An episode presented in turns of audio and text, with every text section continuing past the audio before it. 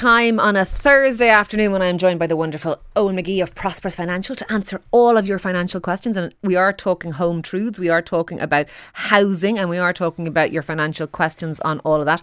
You're very welcome, Owen. Thank you very much. Uh, and loads of questions coming in. I want to ask you this one because it's a brilliant one that has come in. It says, Hi, Kieran Owen. Why can't three to four friends get a mortgage together so they could accumulate some wealth and save by not paying rent?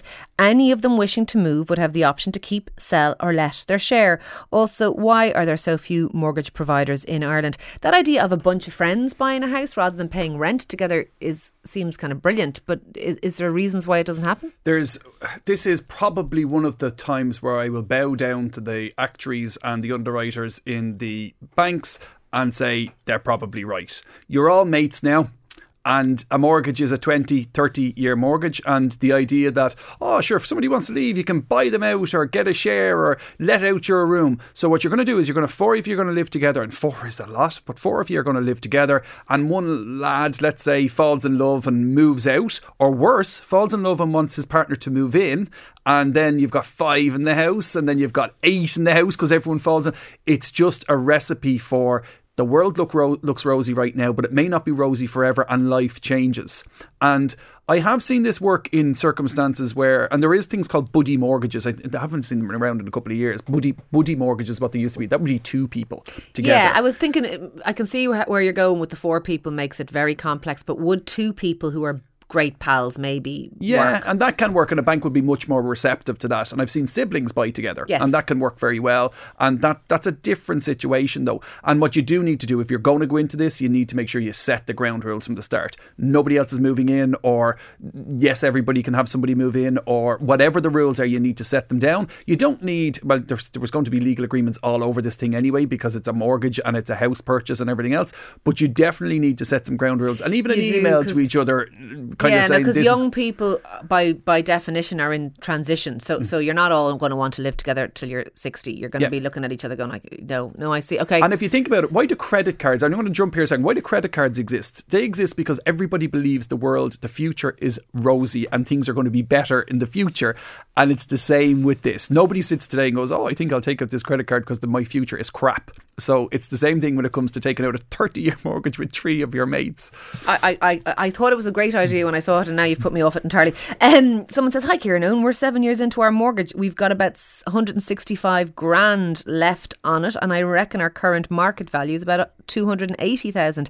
Any advice around switching? We're currently with a AIB. They're on 3.15% variable. Uh, what should we do? Okay, so you're actually in a good position because you've got a good loan to value. The value of your loan versus the value of the house is strong, and that's attractive to banks because it improves their balance sheet without getting too concerned about how their balance sheet looks.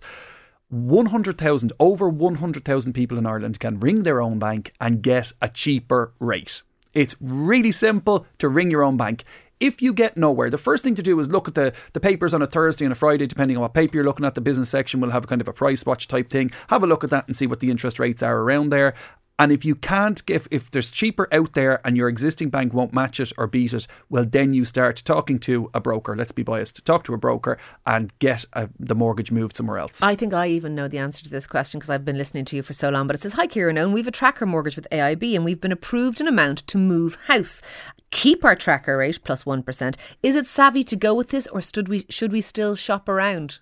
Tracker is the best mortgage you I can get. thought you might say that. Absolutely, it is. You just keep your tracker rate. You don't give it back to the banks. They would be delighted to take it off you. When you do port it, is what it's called. If you if you want to move house and you've got a tracker rate, you go into your existing bank and you say, "I want to port this to another mortgage." They should allow you to do that, but they add a kind of a, an extra premium on top of it. Sometimes, usually around one percent.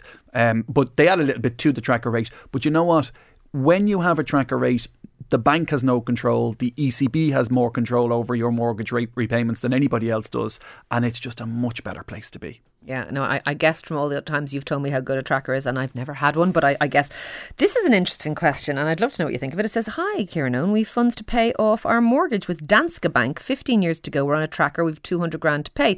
We are looking for a write down of 10%, but they don't seem interested. Should we just pay off the whole amount? Why would you get a write down? Usually, you'd only get a write down if you were in a bad position, and excuse me, and the bank believed they were never getting the money back off you, and they kind of went, "Oh, here, let's just cut our losses and get a, a write down on this." The problem with write downs is you go into negotiations with the bank, it's a non performing loan. You go, and I'm not suggesting anyone becomes a non performing loan to, to get a write down because it has But negative why impacts. would people who have so much money in the bank they're able to pay off a 200 grand mortgage expect a write down? I don't know. That's what I was Well, Why think- do they think they're going to get one? Well, if we st- if we start to get into the maths, it's about the net present value of money and how how come the bank are going to lose money of this over the longer term, so they're better off getting a big chunk now instead of a bit every month.